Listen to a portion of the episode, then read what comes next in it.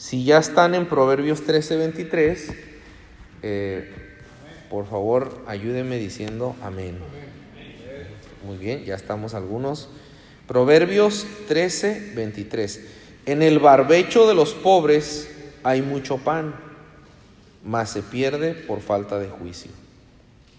El barbecho es el terreno de los pobres, su pedazo de tierra donde ellos siembran y luego cosechan. Dice, ahí tienen mucho pan. Aún los pobres tienen mucho, pero se pierde, se disipa por falta de juicio. Quiero aclarar que la falta de juicio que habla aquí no está hablando de criterio. La mayoría de los predicadores que yo he escuchado utilizan este versículo como si la palabra juicio significara sabiduría. Si uno revisa la palabra, no es sabiduría, no es criterio. La palabra es justicia, la palabra es sinónimo de pureza, la palabra es honestidad. La palabra es una persona que es deshonesta, que es malvada, que no es justa. Pierde todo, pierde las cosas. Está hablando de los malos y haciendo una comparación del malo con el justo. Aquí el injusto, falta de juicio, falta de justicia, falta de pureza, de honestidad. El deshonesto pierde las cosas, ¿verdad? El avaro, y vamos a ver ahí algunos versículos muy interesantes. Lo que sí es cierto, en la primera parte del texto dice, en el barbecho del pobre hay mucho pan. O sea, tiene más de lo que él cree que tiene mucho, pero dice que no tiene. Eso sí está en el texto. Ahora, que yo esté diciendo que este texto no significa criterio, no significa que no se necesita tener criterio. Sí se necesita tener criterio, y lo vamos a ver a través de todos los proverbios. Nos habla de la prudencia, nos habla de la diligencia, nos habla de tantas virtudes cristianas que nos ayudan a tener más. Pero estoy respetando lo que la Biblia dice, que es lo más importante. ¿La Biblia qué dice? ¿Dios qué piensa? Aquí nos está diciendo que sí tiene el pobre, pero lo pierde. Habiendo entendido cómo se utiliza el dinero, que lo vimos en lecciones anteriores, y los peligros que tiene el uso del dinero, ahora vamos a ver cómo conseguir dinero. Pero además de cómo conseguir dinero, me gustaría que meditáramos un poco en el ¿para qué quiero dinero? ¿Para qué? Lo voy a dejar ahorita a que me ayuden con algunos voluntarios. ¿Quién se anima a decir para qué quiero dinero? Un voluntario, hermana. Para provisión. Para provisión. Muy bien, gracias. ¿Alguien más? Sin pena, hermano, sin pena. Sí.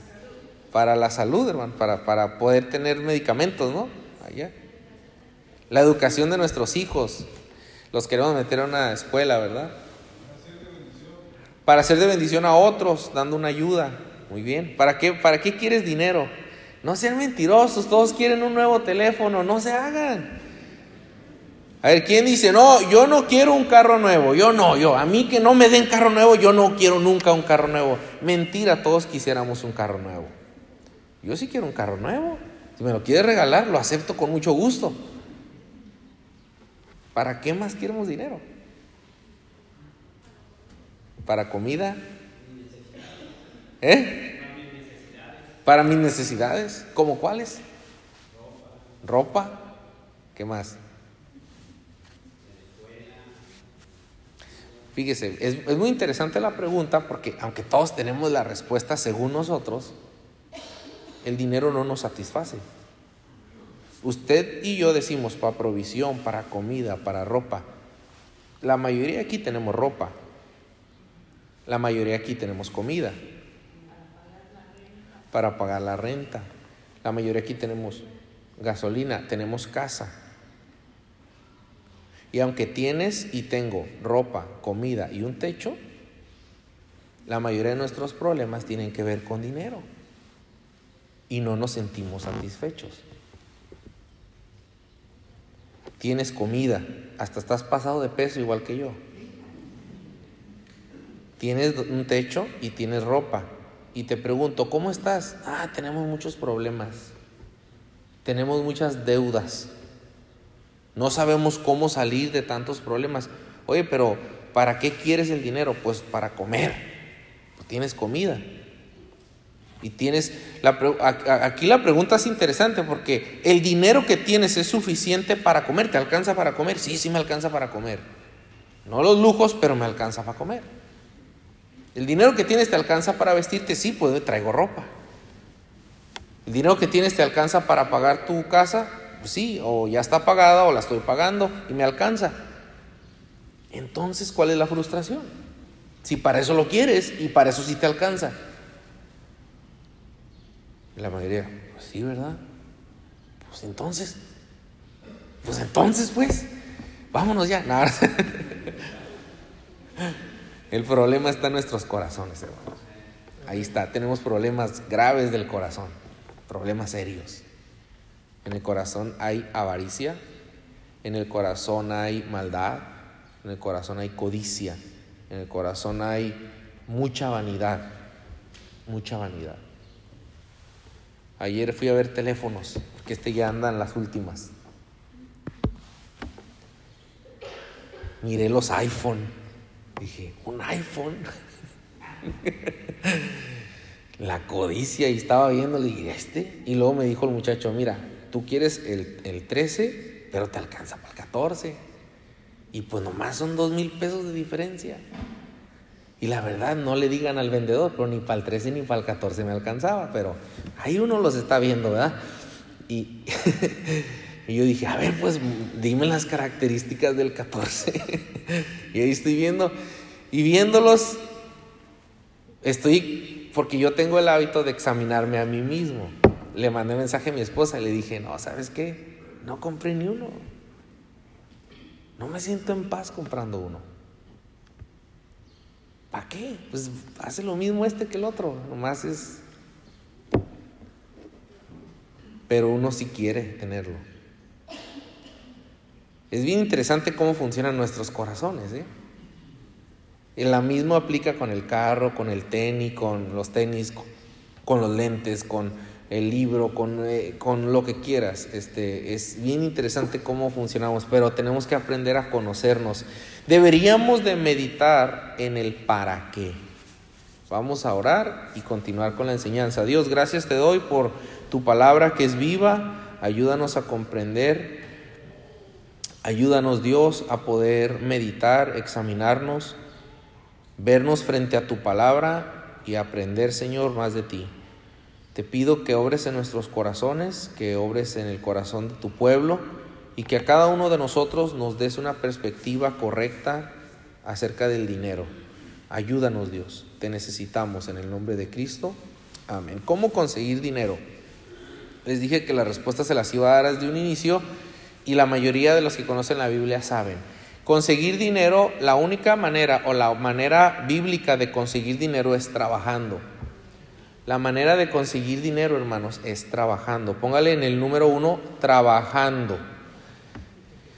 Esa palabra a algunos no les gusta y a otros nos gusta excesivamente. Tenemos el vicio del trabajo, no podemos dejar de trabajar. Hasta cuando estamos descansando, estamos trabajando algunos, ¿verdad? Estamos en un día de descanso y viendo algún negocio por teléfono, hablando con alguien sobre un tema de negocios o queriendo emprender uno nuevo cuando ya tengo otros 2 o 3 atrás.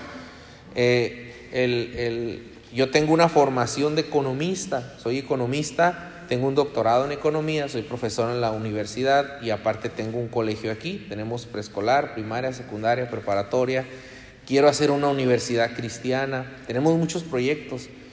Hace poco fui a dar una enseñanza a una universidad que está en Rosarito, donde nos invitó Ana, y ya estábamos platicando del proyecto de la universidad y andamos sobre más, porque tenemos vicio del trabajo, ¿verdad? Nos gusta trabajar algunos.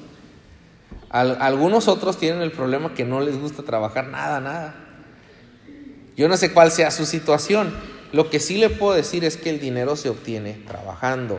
Segunda Tesalonicenses 3:6. Acompáñenme a Segunda Tesalonicenses 3:6, por favor. Ahí en la Biblia nos va a orientar sobre el tema del trabajo. Segunda a los Tesalonicenses 3:6. Y le digo, muchas personas tienen dudas sobre las iglesias y dicen, a ver, hermano, en las iglesias, ¿cómo está el asunto? ¿Cómo se mueve una iglesia? En cuanto al dinero, le doy en paréntesis porque muchas veces tienen dudas, ¿sí? Nosotros en la iglesia, pues tenemos la labor de predicar la palabra de Dios, de trabajar con la gente, de ministrar a las personas. Y en esa labor es mucho trabajo. No solamente es el trabajo de los que trabajamos dirigiendo, pero también es el trabajo de muchos que están en mantenimiento, en muchas áreas de la iglesia. Y más una iglesia como esta, que es grande, ocupa mantenimiento, ocupa muchos trabajadores. Todos los trabajadores son dignos de recibir un salario. Entonces, algunas de las ofrendas van destinadas a las personas que trabajan, ¿sí? Y eso no es malo, eso está bien, porque trabajan, merecen un salario, ¿verdad? Entonces, si usted dice, pues entonces lo que damos es para los que trabajan, pues en algunos sí. En esta iglesia no es un porcentaje tan alto destinado a salarios, pero sí hay una parte que va destinado a eso. Entonces, lo que usted da sirve para eso. También sirve para apoyos, por ejemplo, a la casa hogar, o sirve, por ejemplo, para mantenimiento del edificio, pago de la luz. Aquí tenemos un pozo de agua y se da el mantenimiento al pozo. Entonces, agua, luz, gas y todos los servicios de salud, de servicios públicos y estas cosas. Entonces, funciona igual que en el sentido humano, que una empresa tiene sus gastos y necesita ingresos para cubrir esos gastos, ¿verdad? Lo que me agradó mucho cuando yo llegué a esta iglesia es que es una iglesia donde es muy ordenada en las finanzas. Nunca tiene la iglesia el acceso, el dinero, una persona sola. O sea, el pastor de la iglesia no agarra el dinero y lo mete a su casa y dice, pues ya tengo yo para comprarme un carro nuevo. Eso no pasa aquí. De hecho, por muchos años el pastor de nuestra iglesia no ha recibido salario de la iglesia. Es de las personas que más da a la iglesia nuestro pastor. No es de los que recibe más, es de los que más da. Entonces es un enfoque diferente. Los que cuidan el dinero, nunca puede uno solo tener acceso al dinero. Yo un tiempo trabajé en tesorería de la iglesia y nunca tuve acceso al dinero yo solo para poder administrarlo. Entonces entra el dinero, se distribuye y pues esto va a salarios, esto va a mantenimiento y así se destina y se cuida, y hay un equipo de finanzas. Aparte de los que están moviendo los gastos corrientes, hay un equipo de finanzas que supervisa. Entonces, eso a mí me agradó mucho, y por eso es que usted ve que esta iglesia constantemente está mejorando, porque el dinero se está invirtiendo. Y eso también a mí me dio confianza de dar mi dinero, ¿verdad? Porque sé que se está usando para que esto siga creciendo, y esto crece y beneficia a mis hijos, beneficia a sus hijos. La escuela creció porque la iglesia nos ayudó. La casa hogar y así muchos ministerios. Entonces le doy ese paréntesis para que tenga una idea un poquito del tema del dinero en la iglesia, que luego hay muchas dudas y preguntas. Si usted quiere saber específicamente qué se gasta cada peso, pues hay una libreta de contabilidad, y si es miembro de la iglesia, probablemente los de comité de finanzas le permitan que la mire, pero yo no le vería el caso. ¿Para qué quieres verlo? Si hay un comité que ya lo supervisa, ¿verdad? Luego no falta alguien, ¿verdad?, que es morboso, ¿verdad? Pero yo quiero saber cada peso dónde está, ¿verdad? Es normal, pero si alguien quiere se puede, pero no creo que sea necesario porque hay un equipo que cuida. Entonces, le doy ese paréntesis de la iglesia para que usted tenga la confianza de participar y seguir apoyando. También me sorprendió mucho a mí una cosa en la iglesia, el camino, que el pastor de esta iglesia tardó mucho en, por ejemplo, que le hicieran una oficina o invertir en su propia casa. Aún en su propia casa no invertía. Una casa sencilla. No es cuando tú miras en las noticias o miras en la televisión que los predicadores famosos tienen mansiones.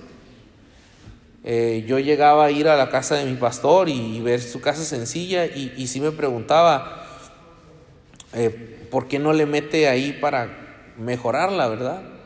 Y ya que ya después uno va entendiendo que es el amor que tiene para el pueblo de Dios, para la obra de Dios, y prefiere invertirlo acá, ¿verdad?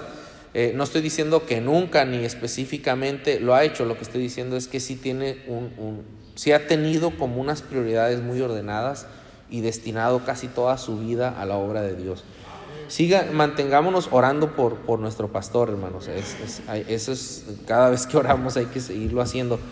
Entonces, trabajando es como se obtiene el dinero. En Segunda Tesalonicenses 3:6, saliendo del paréntesis, dice: pero os ordenamos, hermanos, en el nombre de nuestro Señor Jesucristo, que os apartéis de todo hermano que ande desordenadamente y no según la enseñanza que recibisteis de nosotros, porque vosotros mismos sabéis de qué manera debéis imitarnos, pues nosotros no anduvimos desordenadamente entre vosotros, ni comimos de balde el pan de nadie, sino que trabajamos con afán y fatiga día y noche para no ser gravosos a ninguno de vosotros. Vean lo que dice estos versículos, regresémonos al 6.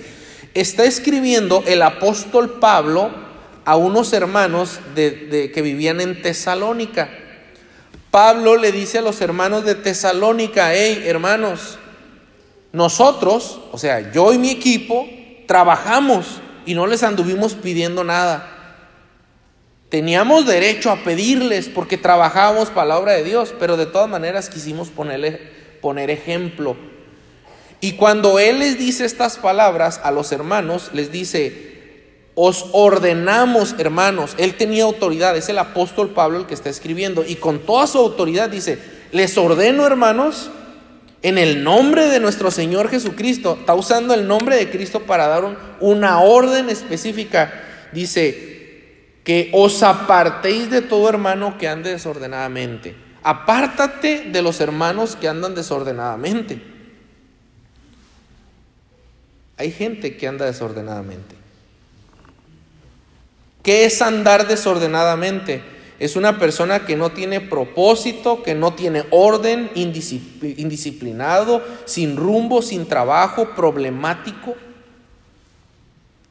Persona, no importa, hombre, mujer, joven, desordenado, ¿verdad? En vicios, no tiene trabajo y nunca agarra trabajo. Como le pregunté una vez a uno: oye, ¿y cómo te va en tu trabajo? Mal, no me quiere el supervisor. Y en el anterior tampoco me quería, y en el anterior tampoco me quería. En ningún lugar lo querían, pues ¿cómo lo van a querer si es un desordenado? En ningún lado quieren un desordenado. En ningún lado. ¿Cómo cabe un desordenado? ¿Cómo cabe una persona problemática que no quiere trabajar y que nomás quiere el salario? ¿En dónde cabe? En ningún lado. Ni en la iglesia. Ahí está, dice: hermanos, apártense de esta gente. Al inicio que llegué a la iglesia, llegué a mirar situaciones donde llegaba gente pidiendo, gente joven pidiendo, y decía: ¿por qué no le ayudan? Y una vez yo ayudé a alguien y resulta que era pura mentira. Llegan contando historias a las iglesias, historias que son mentiras. Una vez una persona venía diciendo que se le quemó su hija. ¿Cómo se inventan algo así? Y era pura mentira.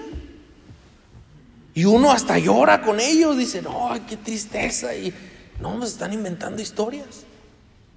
Y de todos lados pasa, hermanos, Pasa del lado de los líderes de iglesias, pasa del lado de personas que visitan, personas que andan desordenadamente. Usted los ha visto en la calle, traen una bolsita aquí, se la ponen en la bolsita para que la gente piense que traen una enfermedad, y ya cuando andan ahí se quitan la bolsita y andan como si nada.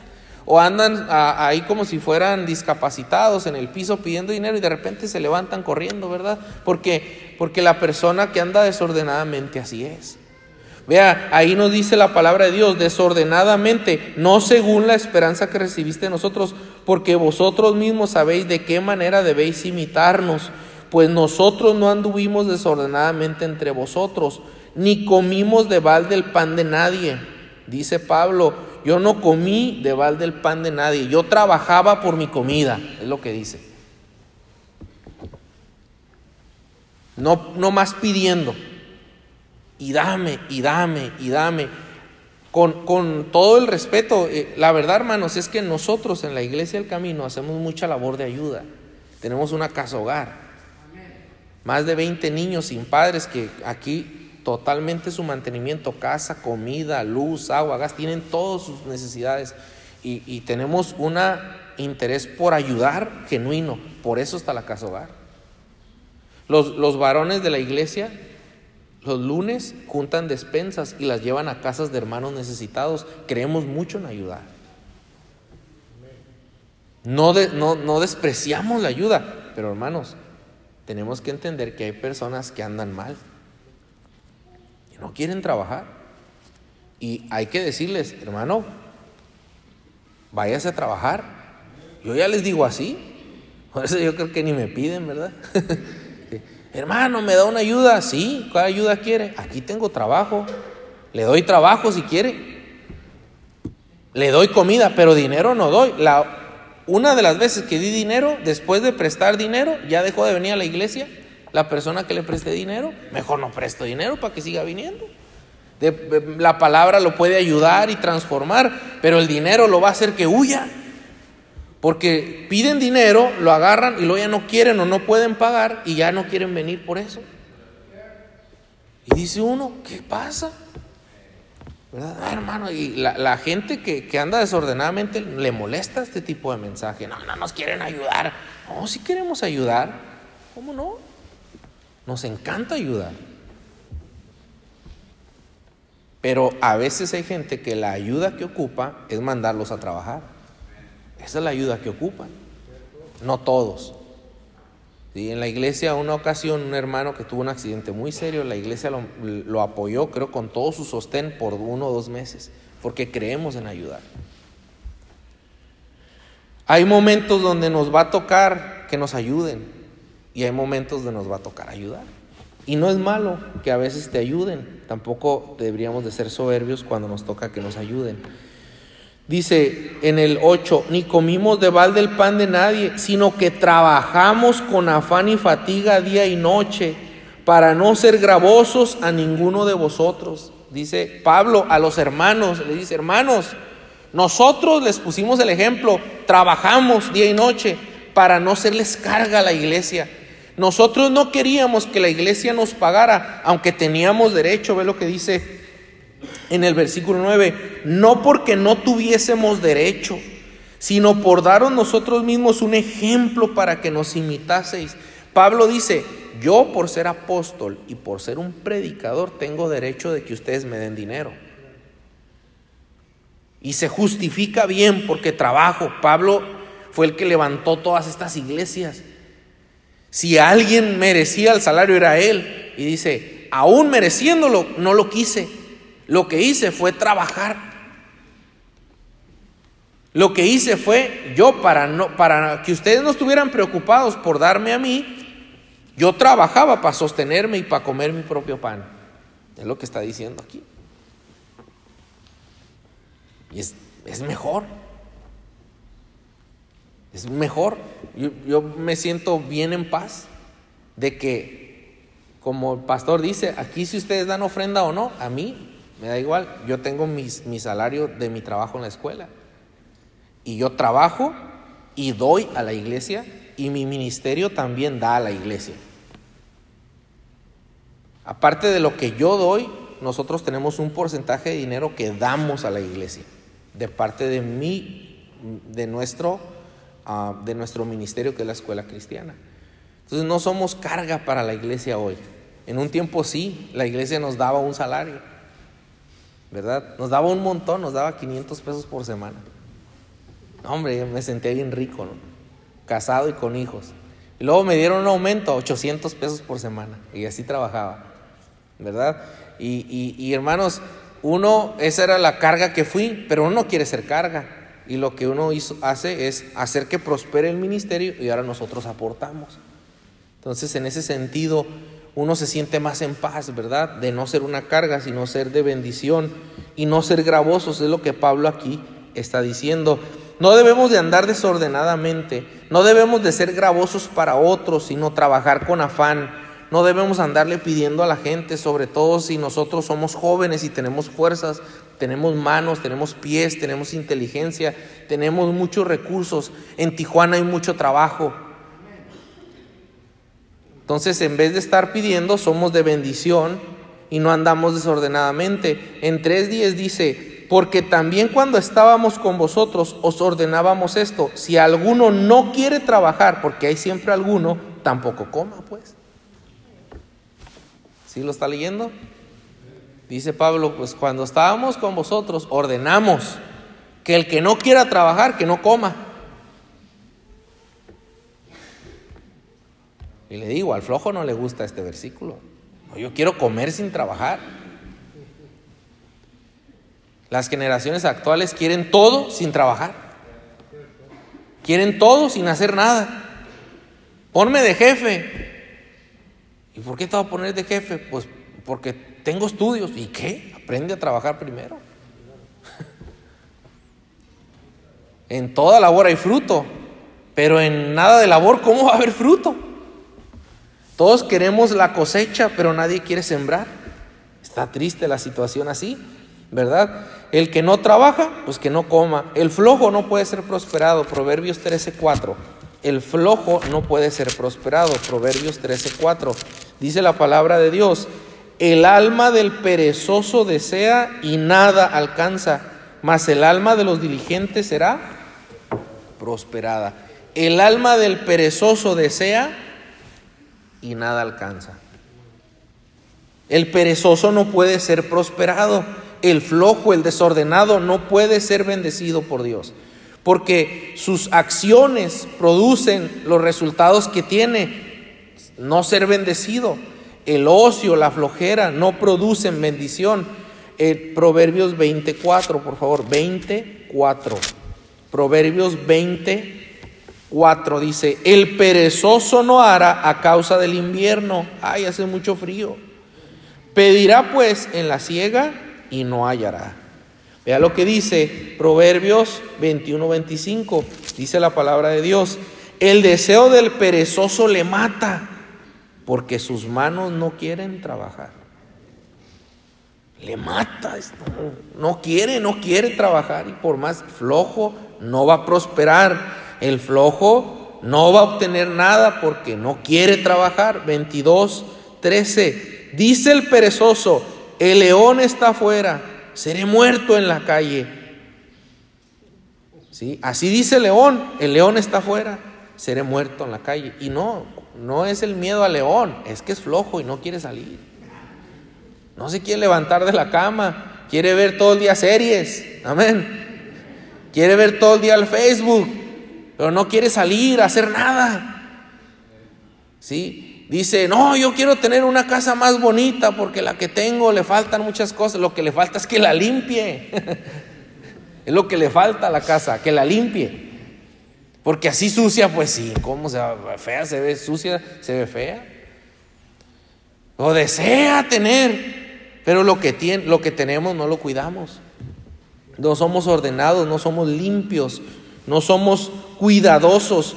Vea, por favor, 24:30. Proverbios 24:30.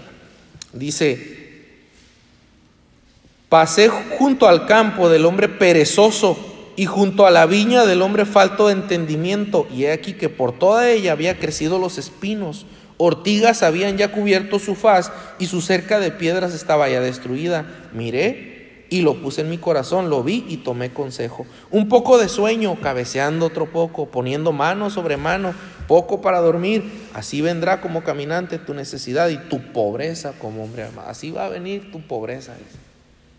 Muy a gusto te la pasaste en vacaciones, mijo. Ahí te cobijaste todo el día y hasta te jactabas, me levanté tarde, y bien orgulloso de tu flojera. Y dice, así va a venir tu necesidad también.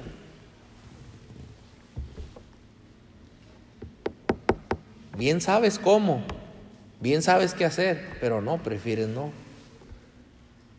Y muy fácil es ser flojo.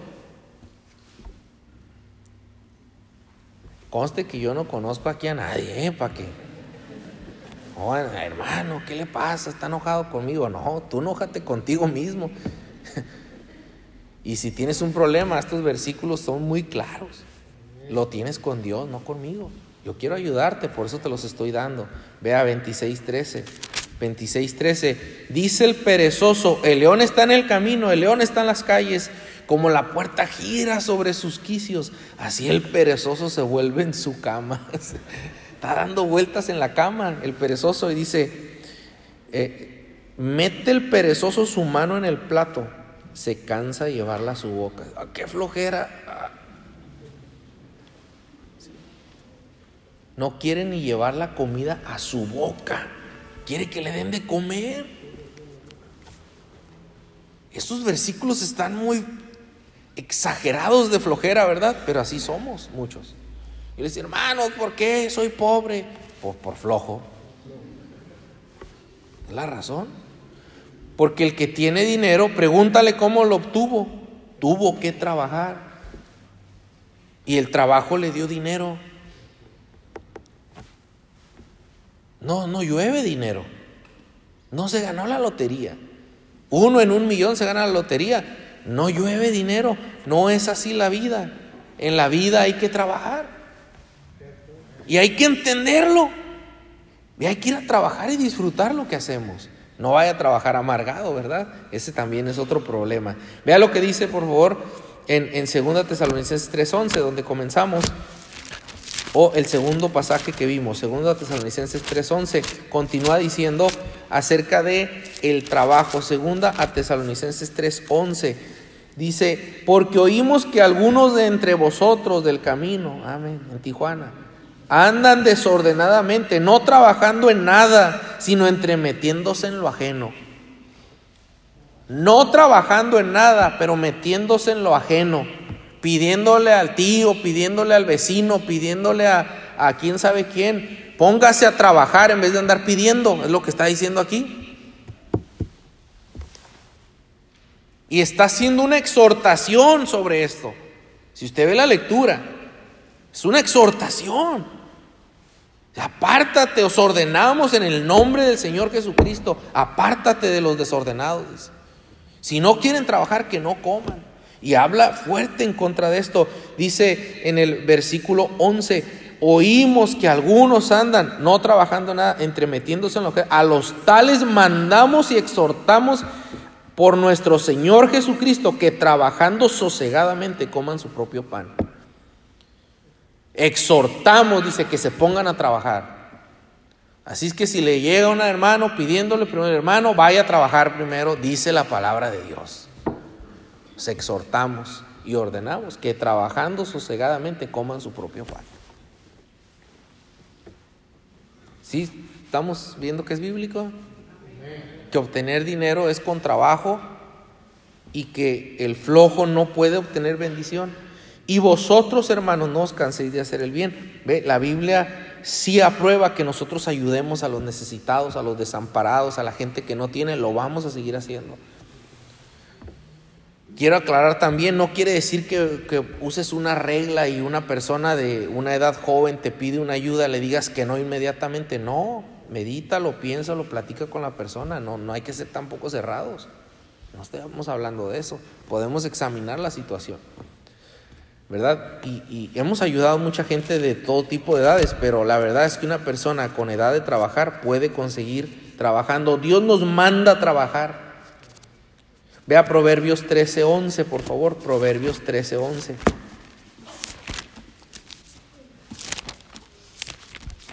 Oh, hermano, yo pensé que iba a hablar de inversiones, yo pensé que iba a hablar de cómo obtener dinero, pensé que iba a darnos unos tips. Pues el tip mejor es ponte a trabajar. Sí. Proverbios 13:11. Las riquezas de vanidad disminuirán, pero el que recoge con mano laboriosa, ¿qué? ¿Qué es mano laboriosa? El que trabaja mucho. El que trabaja mucho aumenta las riquezas, dice aquí la palabra de Dios. Vea lo que dice, por favor, en 14:23. 14:23. En toda labor hay fruto, mas las vanas palabras de los labios empobrecen. Mejor ponte a trabajar y deja de hablar. Es lo que está diciendo. porque muchos hablamos, pero lo que cuenta es hacer. Lo que yo quisiera, pues hazlo pues. Lo que tenemos que hacer, poner en acción, ponernos en acción. Vea lo que dice Proverbios 10:4. Proverbios 10:4. La mano negligente empobrece. El negligente, hermanos, es el descuidado, el que disipa. El negligente es la persona que no es cuidadosa con lo que tiene, que no es prudente, que es desordenada. El negligente es no cuida. Por ejemplo, la palabra negligencia la usan los en los médicos, ¿no? Ay, cometió una negligencia médica, recetó algo que no era. ¡Qué negligente! O sea, no fue cuidadoso. Dice, en la mano negligente empobrece. Por no ser cuidadosos nos hacemos pobres. Mas la mano de los diligentes, ¿qué? O sea, no solamente es trabajar y trabajar mucho, pero ser diligentes. Ser diligente es ser pronto, es ser cuidadoso, es ser concentrado, es ser dedicado. El que es pronto para trabajar, el que es movido, el que actúa, ¿sí? El que cuida, el que es inteligente, el que es diligente, se enriquece. No disipa. Vea lo que dice, por favor, en el 5. El que recoge en el verano es hombre entendido.